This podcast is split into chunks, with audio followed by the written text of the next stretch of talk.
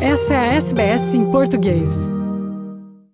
De acordo com um estudo recente da Universidade de Cambridge e do Imperial College London, os danos cognitivos consequentes de uma crise grave de Covid-19 são, em média, semelhantes aos que se verificam no processo de envelhecimento entre os 50 e os 70 anos de idade. O estudo conclui ainda que este nível de envelhecimento cerebral é o equivalente a perder 10 pontos de coeficiente de inteligência. Os investigadores verificaram que estes resultados eram mais notórios nas pessoas com coronavírus que foram tratadas no hospital, em particular as que usaram o ventilador. Este tipo de comprometimento cognitivo é sabido que é comum nos casos de distúrbio neurológico, nomeadamente em casos de demência. A grande novidade que este estudo trouxe é que o Covid-19 tem um efeito distinto destas doenças cerebrais. Os resultados da investigação indicam que os danos cerebrais permaneceram por mais de seis meses após a recuperação da doença viral da Covid-19 e parece que qualquer recuperação possível é, na melhor das hipóteses, gradual.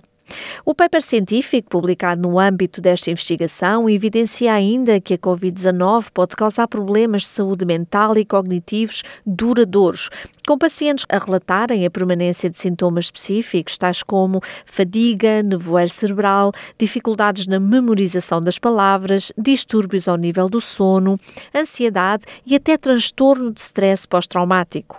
Estes sintomas duram meses após a infecção.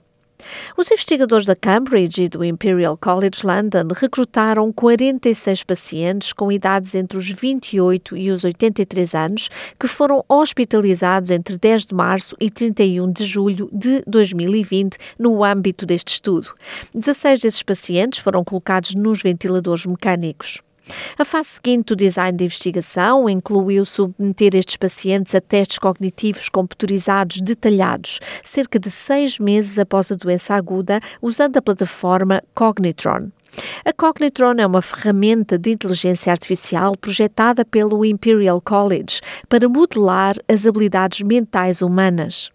A Cognitron mede diferentes aspectos das faculdades mentais, tais como a memória, atenção e raciocínio.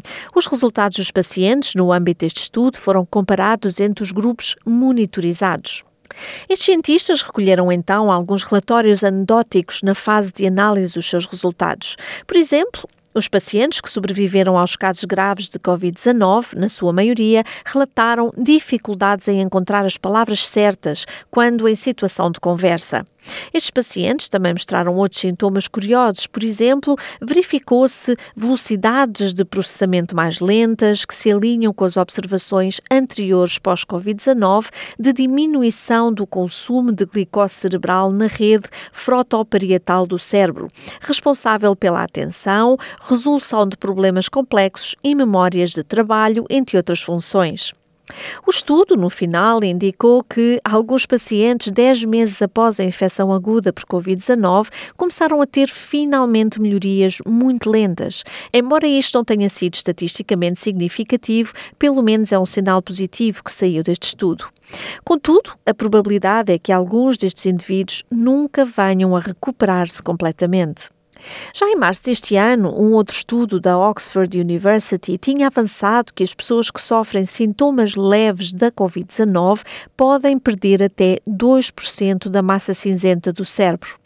Este grupo de investigação, que publicou os seus resultados num artigo da revista científica Nature, descobriu danos nos tecidos de certas partes do cérebro de pessoas infectadas com Covid-19 que indicam que estas pessoas passaram a sofrer de envelhecimento acelerado, pelo menos temporariamente. Os resultados deste estudo levam a crer também que este estado cerebral pós-Covid-19 é possivelmente um tipo de doença neurodegenerativa nova, ou seja, que os danos cerebrais sofridos por estas pessoas, pelo menos em alguns casos, podem passar a ser um problema contínuo e permanente.